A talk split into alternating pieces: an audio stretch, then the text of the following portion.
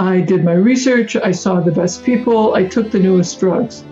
Three years later, I'm in a tilt recline wheelchair. I, I take mitoxantrone, then I take Tysabri, I continue to decline, then I switch to Cellcept. I, and that's what I'm asking myself, am I really doing all that I can? And when I relive that moment, I, I still cry because that was when, you know, the current understanding of secondary progressive MS is incomplete and like how much recovery might be possible.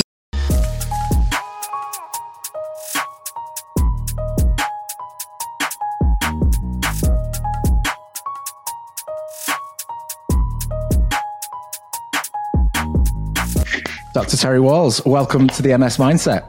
Hey, thank you for having me. Thank you so much. Thank you for uh, for giving up some of your time. Um, appreciate you are very busy and you've got lots going on in the world of uh, of, of, MS. But um, yeah, how, how have things been going recently? How's uh, how's life in the world of MS?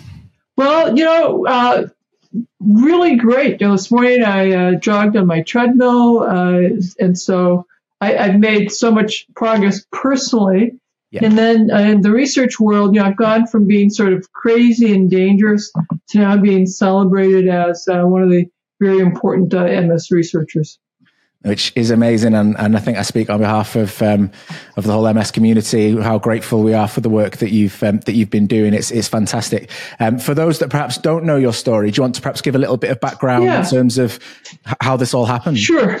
So I'm an internal medicine physician. I was in practice uh, in 2000. I developed weakness in my left leg. I started stumbling. I uh, got a workup. Uh, we saw a lesion in my head, one in my spinal cord. Uh, and I was diagnosed with relapsing remitting multiple sclerosis. I did my research. I saw the best people. I took the newest drugs. Three years later, I'm in a tilt recline wheelchair. I, I take mitoxantrone, then I take Tysabri. I continue to decline. Then I'm switched to Cellcept. I, and that's what I'm asking myself, am I really doing all that I can? And I go back to reading the basic science. I decide that mitochondria are the drivers of disability, and I start creating a supplement cocktail for my mitochondria. The speed of my decline slows. I'm very, very grateful. I discover a study using uh, electrical stimulation of muscles. I asked my physical therapist if we can add that to my rehab, uh, and we do. Then um, I, I, had this really big aha, Liam, and, and now I'm sort of embarrassed about how long it took me to have this. what if I redesigned my paleo diet that I've been following already for five years based on you know this long list of supplements? And so I uh, more research to figure out where those things are in the food supply. And I have this new way of eating, uh, which I start December 26, 2007. Now, for your listeners, I want you to know at that point, I'm so weak I cannot sit up in a regular chair like I am now. I'm in a zero gravity chair with my knees higher than my nose. That's how I staff clinic with the residents. That's how I take my meals at home. I'm too weak. I can't go out uh, to the movies. I can't go to the restaurants. Uh, it's life uh, is difficult. And my trigeminal neuralgia, which I've had for 27 years and has been getting relentlessly worse, um, you know, I, am very fearful that's going to turn permanently on so that every sensory input is transmuted to this intense electrical pain. I'm beginning to have uh, some brain fog.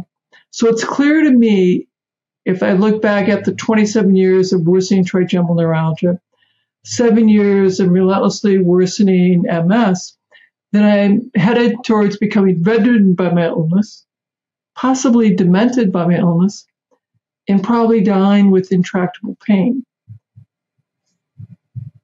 That's 2007. A month into 2008, I realized that my energy's improved, my mental clarity's improved, and my physical therapist says, Terry, you are stronger. I'm advancing your exercises. And I can start doing my little mat exercises twice a day you know, 15 minutes twice a day, then 20 minutes, and 30 minutes. And then I start walking with two walking sticks, studying my colleagues. Uh, and then I'm walking with one walking stick, and then no walking sticks. And then on Mother's Day, which is, you know, ba- not even six months into this new program I'm doing, I decided I want to try riding my bike, I, and which I've not done in six years. We have an emergency family meeting. My wife Jackie tells my 16 year old boy Zach, who's six foot five, Zach, you run alongside on the left. she tells my daughter, who's 13, you run alongside on the right, and she'll follow. And we get into position. She gives the all clear. I get on my bike and I bike around the block. And that big 16 year old boy, he's crying. The 13 year old girl, she's crying. Jackie's crying. You know?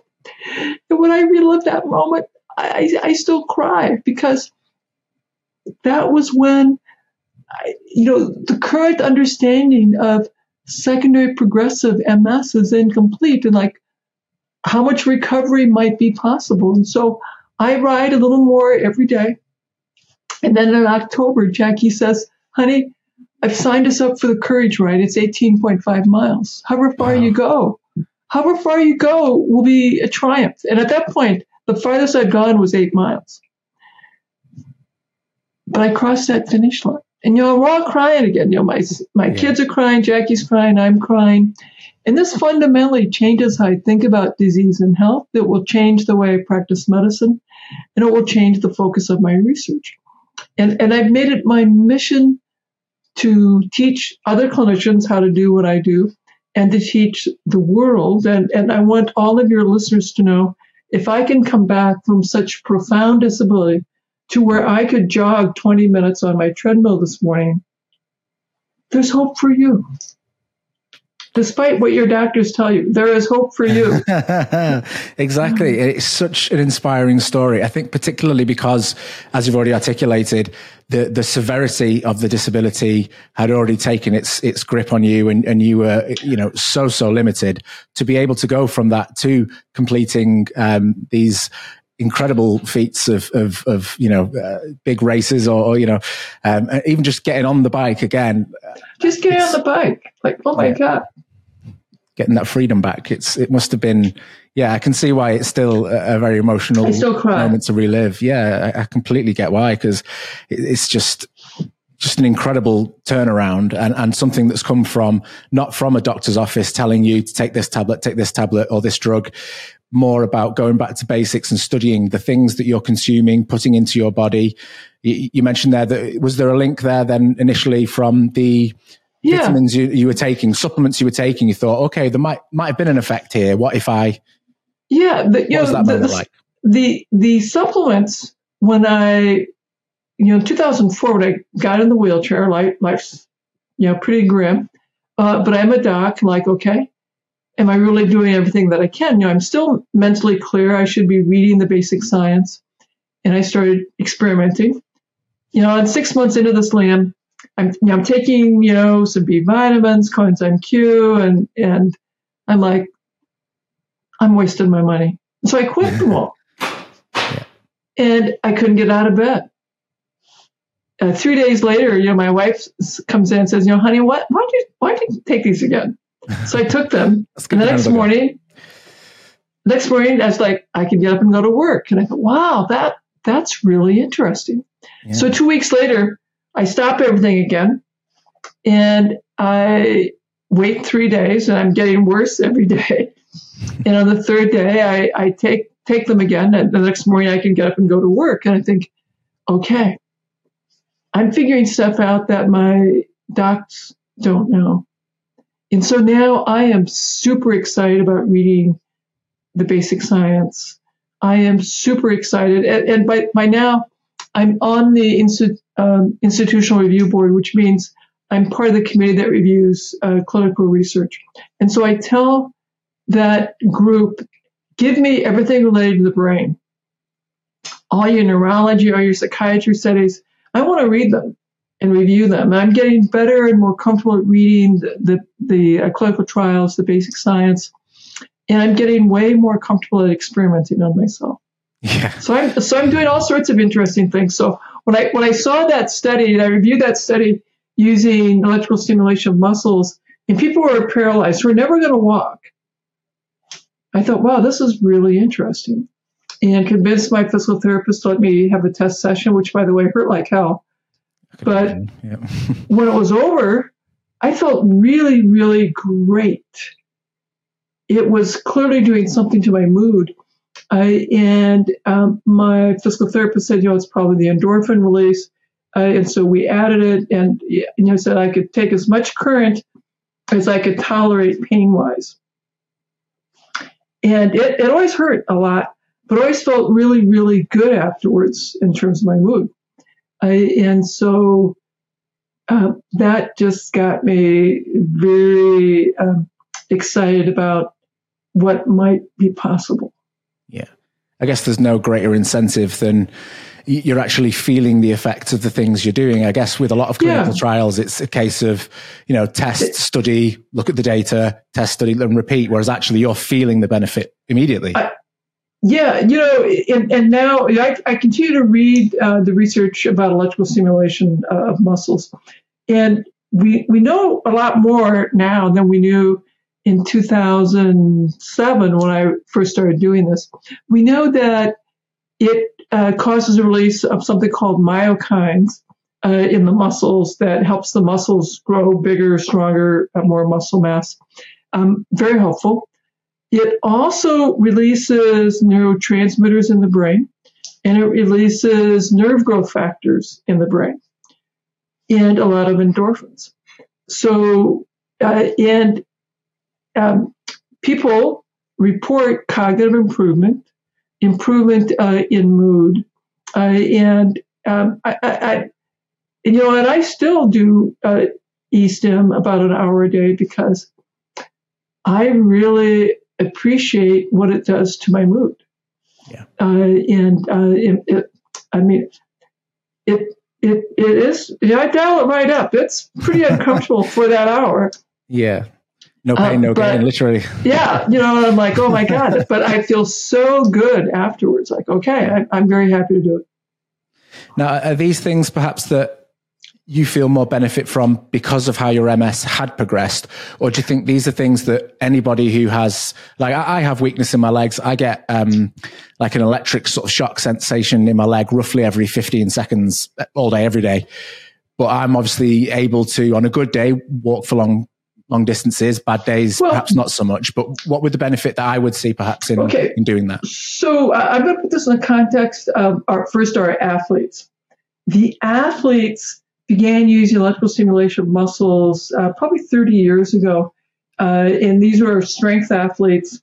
Uh, so uh, wrestlers, sprinters, sprint runners, sprint swimmers, people who need a lot of muscle strength. Yeah.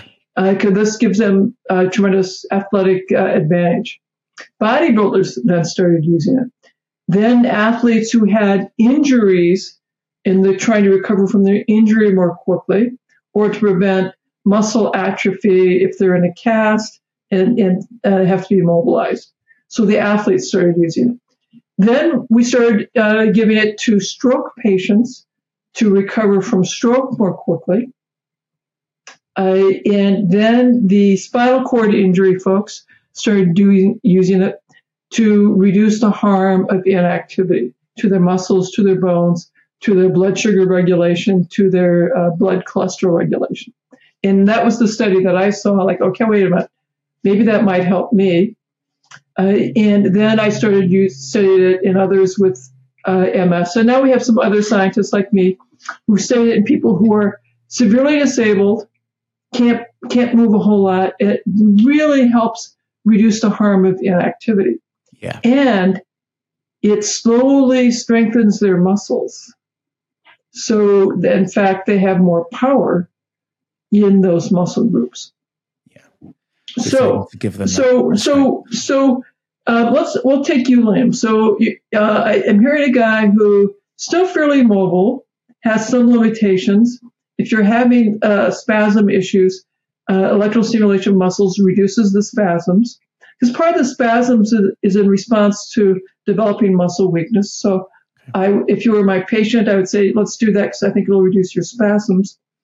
And then um, because I um, I really uh, am a big believer in strong muscles for everybody because yeah. muscles are a endocrine organ that help us regulate our blood sugar, our blood cholesterol, uh, and our general level of inflammation. So I want everyone to have, you know, a, a, a good amount of muscle on them. So in fact, I'd be telling you, you know what, Liam, if you're if you're willing to do it, let's have you strength train and superpower the strength training by doing electrical stimulation as you strength train. Wow. Uh, and so when you have the uh, current going, uh, you have you do the volitional contraction of the muscle, and then during re- during the no current, you relax the muscle, and then the current comes back, and you do the volitional contraction. Uh, and I tell you, you dial it up to the level of discomfort that you feel like. And so some people want just a little discomfort, and some of us are overachievers. We're gonna, you know, we're gonna take, we're gonna dial it all the way up, and our friends will say like, "Oh my God, you know, I, you know, I see tears in your eyes." Like, yep, yep, hurts so good. Yeah, that's so good. I like that. Yeah, and yeah. I imagine as well, the more you do it, the more strength your muscles yeah. sort of build. Therefore, the more you can perhaps tolerate. And the more you can tolerate, the longer you do the electrical current, the more you can tolerate it. Uh, and so uh, I've done this for years, so I can tolerate the current that is at the maximum of the FDA allowable current that you can have. Yeah. Um, but it, it, takes a while to get to that. It, and it takes a while, uh, probably your brain is able to reinterpret those signals so they, they aren't as yeah. painful. If uh, I hooked you up to the level of current that I take now, you know, you would never forgive me. It would no, be yeah. really torturous, wouldn't it? Yeah, yeah, it, it, would be really, really bad. Now, the other thing I want people to know is when, when you're when you're strength training, whether you're a uh, bodybuilding athlete or your Liam or uh, Dr. Wahls, what we're doing is we're damaging our muscle. Yeah. And the immune cells then come in and say, okay, we're going to clean up that damage, and then we're going to call in the building blocks and make a stronger muscle cell.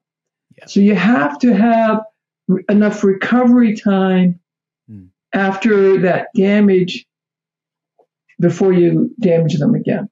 Yeah. So that would mean the bodybuilders would train, you know, at, at, allow at least 36, 48 hours between strength training sessions. Yeah. So you might do your arms today, and then maybe I do my butt tomorrow, yeah. And then maybe my core the next day.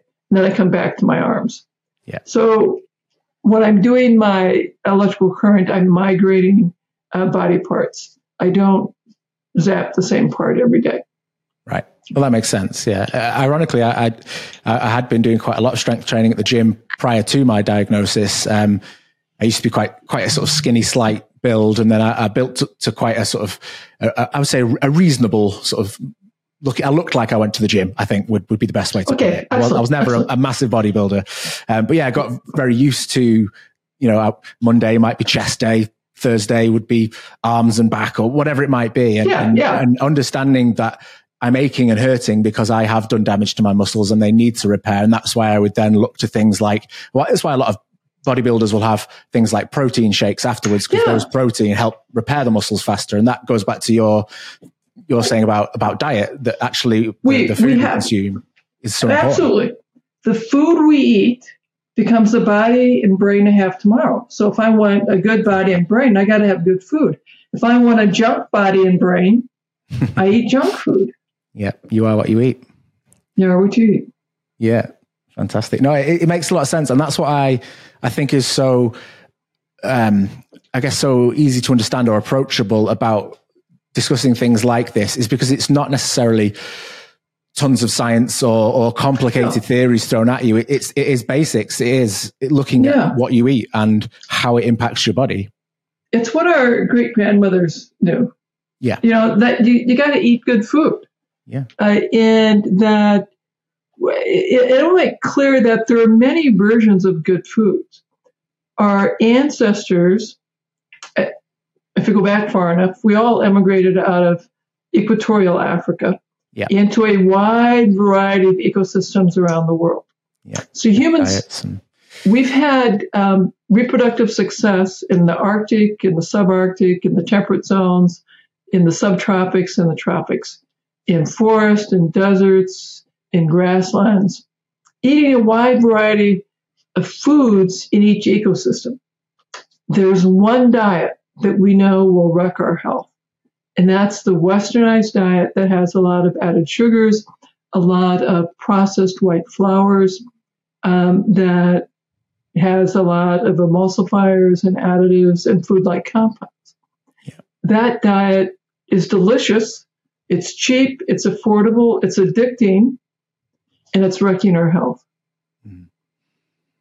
No, that's right. And uh, am I right in thinking as well that there's quite a sort of turning point in that change of diet? Was um, was it during slash after the Second World War when we were yeah. so much more dependent on grain and things like that? There was it was easy to grow.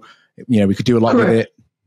So we can sort of think, you know, for millions of years we ate some meat, leaves, tubers, berries, a lot of dirt. Yeah. and then, you know, yeah. 10,000 years ago, we, we cultivated grain, legumes, and dairy. 300 years ago, we learned how to make white flour and white sugar. World War II, we learned how to process our food and have shelf stable food to conduct World War II. Yeah. And at the end of World War II, the processed food industry was born. And we steadily began to outsource our cooking. We eat more uh, restaurant meals we eat more meals from boxes, jars, yeah. and cans that we just warm up. Mm-hmm. And we don't make we don't make much food from ingredients anymore. No, we don't cook as many meals. Rather, make a lot of meals. Con- we, construct we, a lot of meals. So. We don't. We we warm up food that someone else made um, uh, from a box or a jar or a can. Or we go out to a restaurant not many of us know how to shop, meal plan, and to make a, a food using a recipe that you know calls for vegetables, poultry, fish, meat, uh, uh, some spices.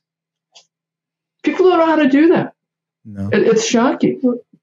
Yeah, it's, I suppose we, we eat more for convenience or a little treat now rather than fuel for the body. I need to, you know, put the good things in so that I can do more tomorrow. It's it's more about uh, it's it's tea, tea time. It's you know I need to make some food.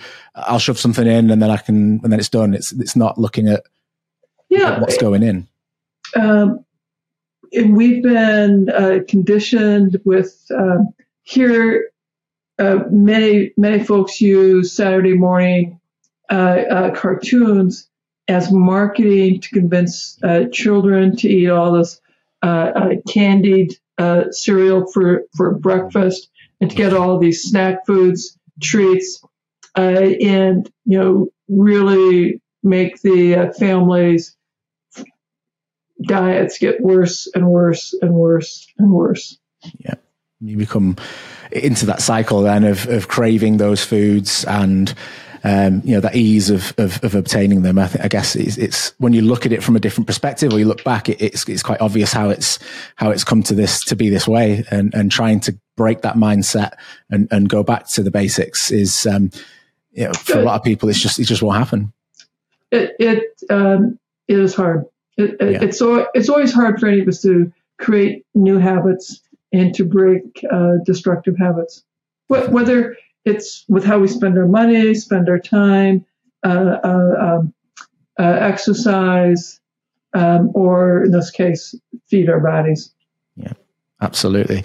Um, I want to ask you more about your um, your clinical research and the things that you've got going on at the moment. Yeah. But bef- before I do, um, I know we've touched on it a, a, little bit already, but I just wanted to, to ask you, because I've always wondered really, what was it like, I guess, to, to receive that MS diagnosis as a um, someone working in the medical field. Yeah. You know, you're you're there. You know, you've got into the industry to help people, to help people get better, to look after people, and here you are with a life changing disease that is escalating at a rapid pace. What what was that like? You know, when I first got the diagnosis, that was um, I could look go into my own medical record, look at the results uh, before there were any bar- barriers up to prevent people yeah. from doing that and so I kept going back and rechecked the results uh, multiple times, somehow wanting them to magically change, but of course they never did.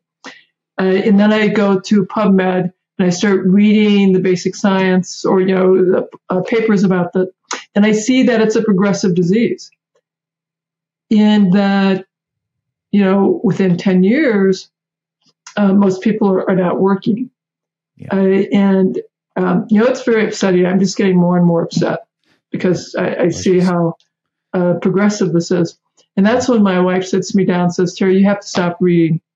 Hmm. We'll we'll find the very best." MS center in the country. We'll go there, let them take care of you, but promise you you're going to stop reading because it's just getting you upset. Yeah. So I did. And then when I got in the wheelchair, I said, honey, we know how bad it's going to be. It's really bad. I'm going back to reading. Yeah. and, and, so as it turned out, you know, that, that worked out because uh, then when I started reading and, and started experimenting, um, it, then I felt like, okay, at least I'm doing something. Yeah. I think that's but, probably a, a, big struggle for a lot of people, isn't it? Because when you get, you know, if you receive that diagnosis, you don't, you don't feel like there's anything you can do because there's not, I think particularly whether it may be just in this country or not, I don't know. But in terms of debilitating, life changing disease and illness, MS is one that even now there's not that much awareness of to the general public well, unless it affects your life already somehow, unless you know someone correct. who has MS. Correct. Uh, and we don't know. And what the physician will tell you is um, it, it's a progressive disease. You end up in a wheelchair. You got to take these drugs. Yeah. And, and, that's sort of the, the three messages that you'll hear.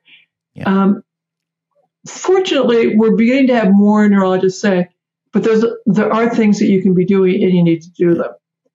Um, when I was diagnosed, it was it's progressive. Uh, take the drugs. Uh, you'll end up in a wheelchair uh, if you don't. Yeah. And then in, the drugs slow the time to wheelchair, yeah. and they slow the time by five years. Well, that's that's still worth a lot. Oh yeah, definitely. That's definitely worth a lot. Yeah. Uh, but we need to tell people that drugs are not enough. Yeah.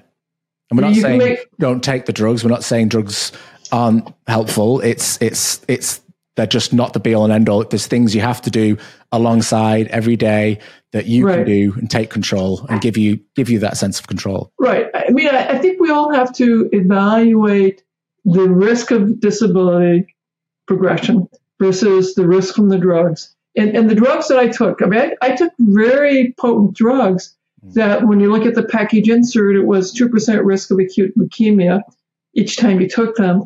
And I don't remember what the uh, risk was for uh, damage to your heart and heart failure each time you took them. But I was willing to take them because you know I could still use my hands, I could still feed myself, I could still wipe my own butt, and that was really very you know very useful yeah. to me. Yeah. I, uh, and so I was like, okay, I I was more afraid of worsening disability than of uh, the side effects of the drugs. That's a deeply personal decision that we all have to make what I hope everyone who's listening can realize is vegetables are pretty safe. Protein is pretty safe. Healthy fats like olive oil, fish oil, those, that's pretty safe. Meditation, that's safe. Yep. Exercise, you have to, you know, be careful, you know, get someone, hopefully you'll ask for a physical therapy referral so they can help you design an exercise program to address your weaknesses uh, and help you do things that you enjoy. All of those things I think are safe. And you can ask your specialist or your primary care to a referral to help you with your diet, for occupational therapy, for referral to help you with a stress management program. Because if your neurologist won't, your primary care should. Absolutely.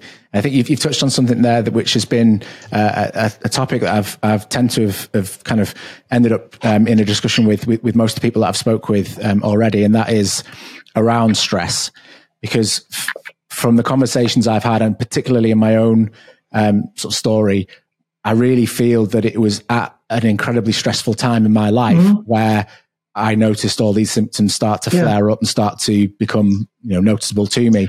So what what is your view then of of stress yeah. and how it affects multiple sclerosis, whether it be the revealing of symptoms that are underlying or perhaps a cause of multiple mm-hmm. sclerosis in the first place?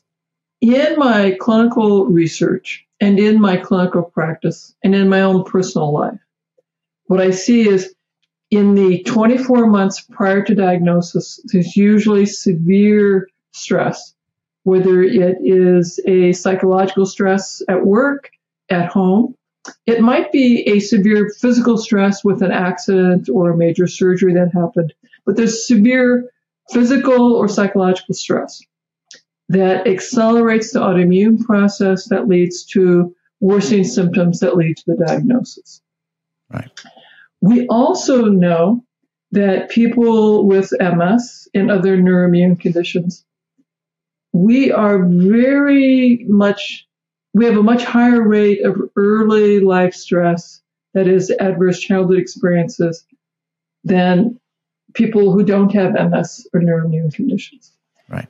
And, you know, I can look at my own life.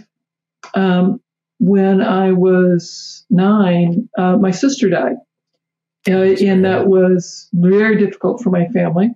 Yeah. Uh, and, you know, my family never uh, fully recovered from the pain of that loss.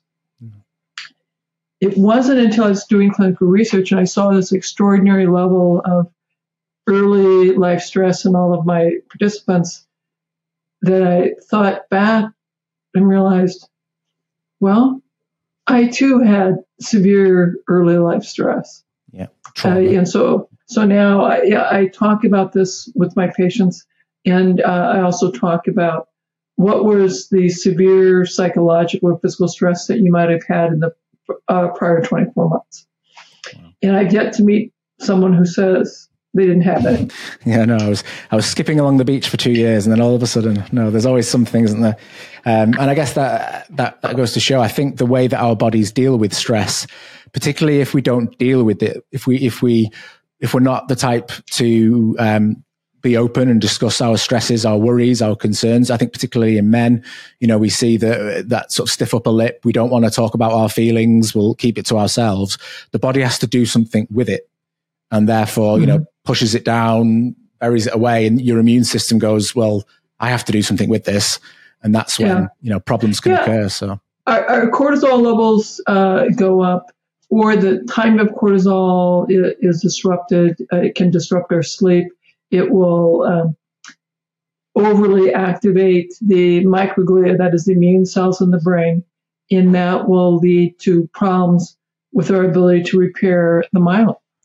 Uh, uh, because our, our bodies and our brains have wear and tear as part of living, which we should be able to repair if our microglia, that is our immune cells, are shifted over into that reactive state, they uh, can't re- uh, do the repairs.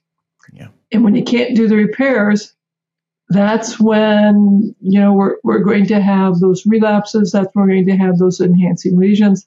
That's when we're going to become symptomatic.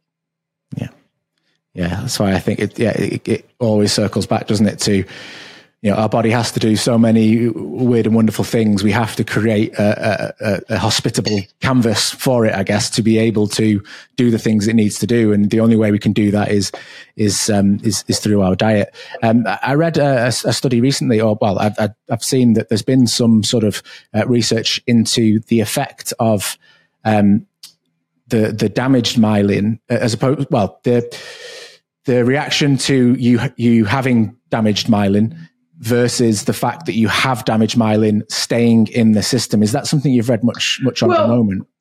So if you have damaged myelin, that inhibits the repair. You have to get the damaged myelin out of the way. Uh, and so uh, there are a number of uh, signals that are we call inhibitory signals. And we know that you have more of these inhibitory signals if you have severe mental health issues, anxiety, depression, uh, uh, schizophrenia, uh, Alzheimer's, Parkinson's, and multiple sclerosis. Okay. When, when we damage our myelin, our immune cells, the microglia, have to come in and they uh, organize the wrecking crew that will come in and eat up the debris. Yeah. And you got to get all the debris eaten up. You have to have a clean bed on which to begin the repair process. Yeah. If you Uh, and so the, the microglia have to be able to supervise the um, wrecking crew before they can call in the rebuilding crew. Yeah. And we know that for whatever reason, um, we get stuck in the wrecking crew phase for the MS, and we don't get get a good job of calling in the the contract, the general contractor, yeah. to come and do the repair work. Yeah. So it's like an analogy, I guess, as well of if you were to have a, a, a, filling or a crown at the dentist, you know, the dentist is going to drill out all the all the junk, the, the, decay and the rubbish, the crap, get rid of that before they cover that up and protect it. And there's no reason to cover it up if, if all the bad things are still inside. Right. And if you do cover it up with the bad things inside, you're going to get an abscess and you'll have yeah. one, a, a, much worse problem. Yeah, exactly. Exactly. Um, it's great to, to see that there's, uh, you know, uh, you touched on the fact that when, when you were diagnosed, the, um, there wasn't as much um, understanding or as much understanding. Um, there weren't as many drugs available on the market at the time. Uh, we're seeing mm-hmm. more and more sort of advancements in treatment and understanding of MS. Um, mm-hmm. And you're, you are now um, conducting some more uh, clinical research and trials yeah. yourself. So do you want to just tell us a little bit more about yeah. what they are and how they're going? So uh, we're to our eighth clinical trial. Right now we're comparing a ketogenic diet uh, to a paleo diet to a usual diet. People will come to Iowa at month zero, month three, and month 24.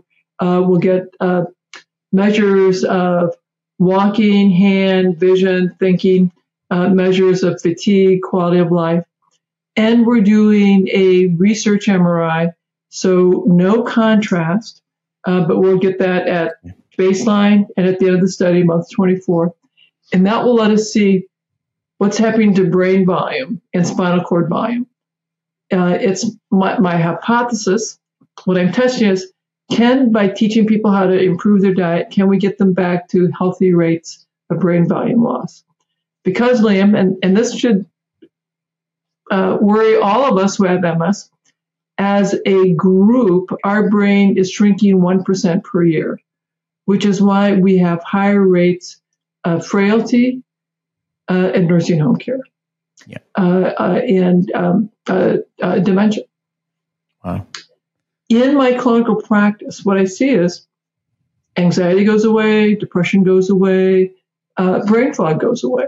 So I am very hopeful that people uh, in the intervention groups will get to healthy rates of brain aging.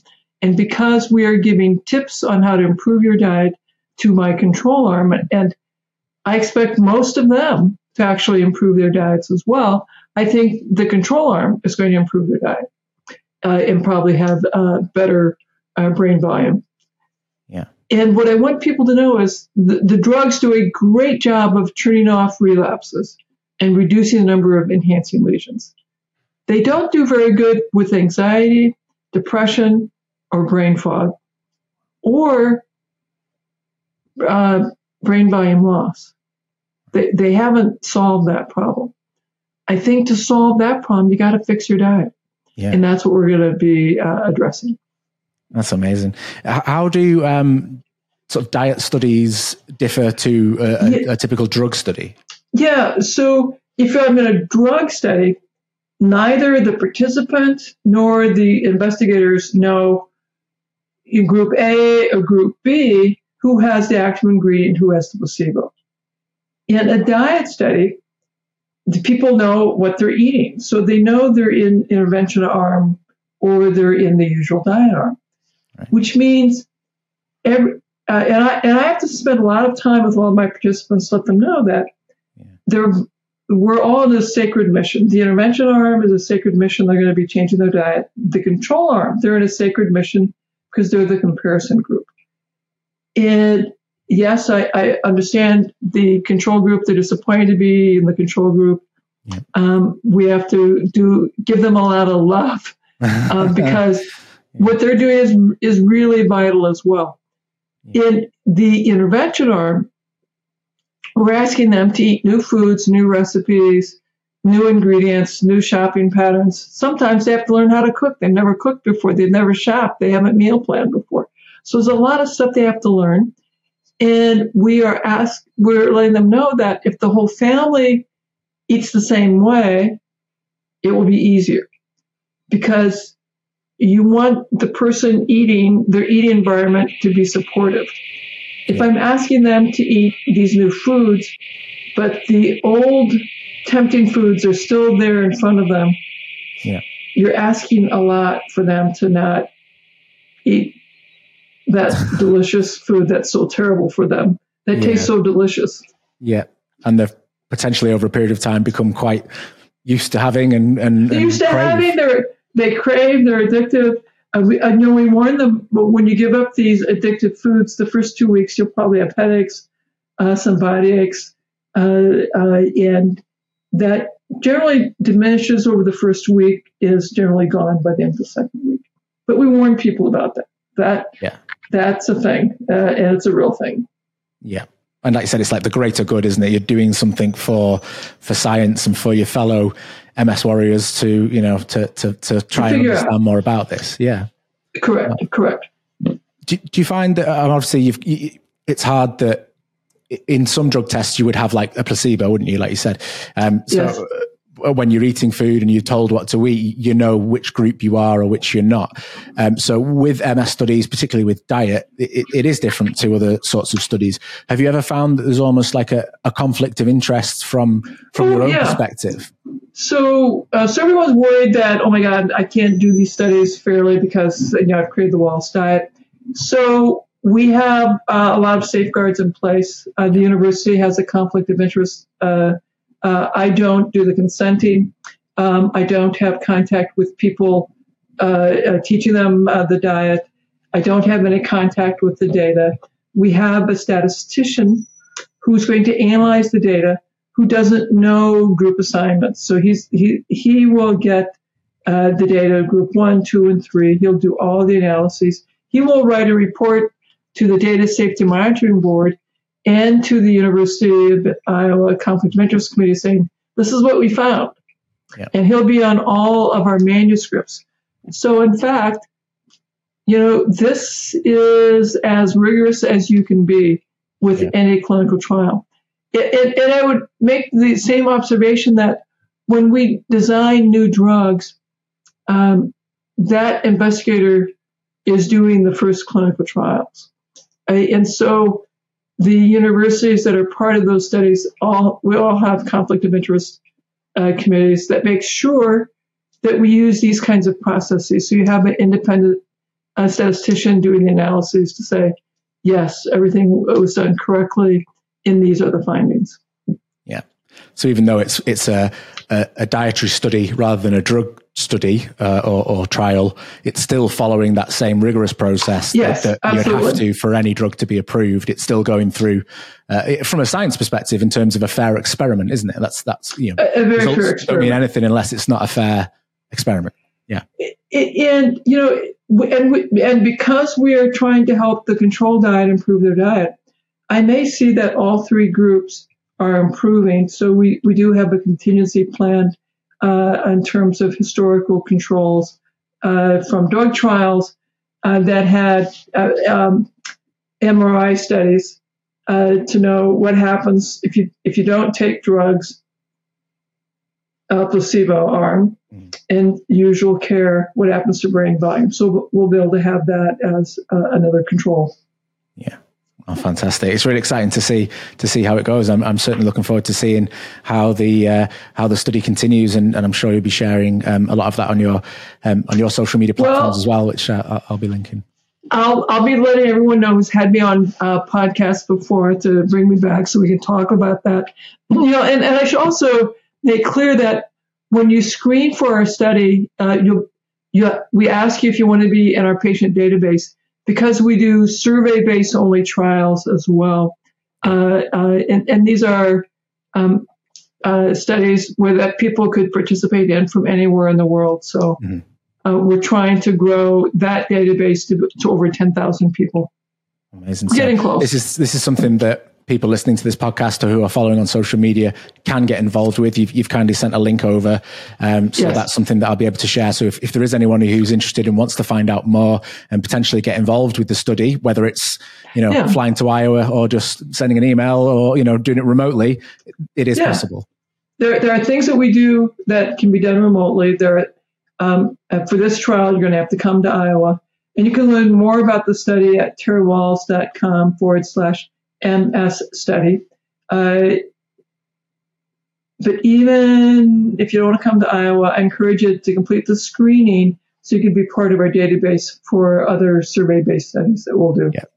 So yeah, even if you're not a part of it, the data is so valuable uh, that you know we, as much as we can get hold of is yeah imperative. That's incredible. And like I said, uh, to see the correlation between a dietary study and a drug study, I think is is um, is great and and and and so so wanted that that there isn't just a focus on on drugs, but um, touching on on drugs, do you think there will ever be something, uh, whether it be a, a food group or a, a, drug that comes to market that can perhaps look to repair myelin, you know, that's been damaged? So you know, we have uh, a, a bunch of drugs that work really well in mice yep. and in rodents, and then when they try them in people, either a very tiny uh, effect or no effect at all. Okay. And I think the reason for that is when you do these mouse and rat experiments, we control the diet very carefully, we control light very carefully, we control exercise very carefully. When we do these studies in people, we get to eat what we want. We get to have fights with our spouses uh, or at work. We uh, exercise or not. We go out on, uh, we drink a lot of alcohol or not. We smoke or not. And so there are too many other variables. Yeah. Well, we we are writing uh, proposals. Um, uh, you know, actually, uh, there's a, a, another proposal uh, that we're sending back. Uh, and, and, let me describe it. This is a stopping study where so people on disease modifying drugs after the age of 50, 55, the you don't have many more relapses. So could you just stop the drugs safely or not? Uh, and there are some studies going on trying to answer that question. None of those studies have controlled for diet or exercise or stress reduction or tobacco use. We're writing, uh, we didn't get funded last time. We're trying again. We're writing a stopping study where we put everyone on a paleo diet, give them an exercise program for three months, get, get them all good on their diet and exercise. And then we'll randomize. So half stay on the drug, half go off and we follow them for 18 months and we see how it goes. And what I predict is, you know what? If we get you eating well, exercising well, we can safely take you off your drugs over the age of 55. Now, um, we'll see if I can get the NIH to fund me this time around. So we'll, we'll keep trying. Uh, and I, I'm hopeful that we will ultimately get funded for that study. I, yeah, I really hope we do as well, and, and good luck with it. I think, um, like I said, it's really important work, and just goes to show that you know diet as well is something that sits alongside all these other studies. It can help almost every every aspect of of um, of the disease, whether it be drugs or not, or or coming off drugs or never have, having had them in right. the first place. You know, the food we eat will either accelerate our disease or accelerate our healing. Yeah, depending on the choices we make. No, and like it goes back to what we said at the start as well. Being able to do something now, if you are suffering, if you feel that your disease is progressing or worsening, there are things that you can be doing. Um, you know, regardless of whether you're partway through or finished a study, changing your diet and eating better is going to be a good thing. So it's going to be helpful. Absolutely. Yeah, absolutely. Oh, brilliant. Um, there's a couple of questions that I've um, I've been asking um, the, the, the guests that I've been speaking with. Um, and they've had some really great answers. I was wondering if I could ask them to you uh, as well. Mm-hmm. They're very sort of they're very similar questions, but from a slightly different take. Um, the first one would be what what would you say to yourself if you could go back in time to the the moment or the time period where you were first diagnosed? What would you what would you say to that person years ago? Yeah. Keep reading and experiment on yourself pay attention to what's making you feel better and what made you feel worse. Amazing. Absolutely right. I, I love that it's it's almost that the the the the vision, I guess, of you experimenting on yourselves. I've got all these sort of images in my head of your a big lab in your basement and some sort of nutty professor type uh, type scenario. Yeah, my, kid, my kids call me the nutty professor. Yes, oh, absolutely. Amazing. Great. um, and, and lastly, again, a very similar question, but from a different perspective, what advice would you give to someone who's listening right now who has just been diagnosed? So someone who's just received that horrible diagnosis, they don't know any of the work you've done, you, know, you don't know any of the, the drugs available. What, what would be your advice there? Uh, well, a couple of things. Pick up my book, The Wahls Protocol, because it will inspire hope that there's a lot that you can do. It's not just food. There are many things from which you can choose. And then follow me on Instagram uh, at Dr. Terry Wahls uh, because you get to see what I'm eating and doing. Uh, and I think uh, you'll laugh um, uh, plus, uh, it's just really lots and lots of fun. Yeah. Oh, brilliant. Like I said, I think that just reiterates, doesn't it, that, that whilst you might not feel it at the time, there is a lot of support and inspiration mm-hmm. available. And whilst we can bury our heads and, and feel really sort of consumed by by a diagnosis, there is hope out there, and there are things that we can be doing to to sort of help ourselves live a, a better life with multiple sclerosis. We can have a great life. Absolutely. You can have a great life. You can be a mom. You can be a dad. You can keep working. You can uh, uh, play with your children and your grandchildren. Yeah, you can get the on future. The future is bright. Yeah. Oh, fantastic. I think that's a great message to, to end on as well. Um, what I will do is I will leave links in the description um, and any of the posts to your website, um, your social media, uh, as well as information about the the trials that you're conducting at the moment. Should anybody um, want to uh, want to get involved, but just want to thank you again for not only joining me on the podcast, but for all the work you're doing because there's a huge army of people behind you that are supporting you and and, and wishing you well. So so thank you, um, thank you for everything that you're doing, uh, Dr. Wahls. Much love to you and your family as well. Thank you. Uh, if you enjoyed today's episode of the MS Mindset, don't forget to hit the like button and hit subscribe. And we'll look forward to seeing you in the next episode.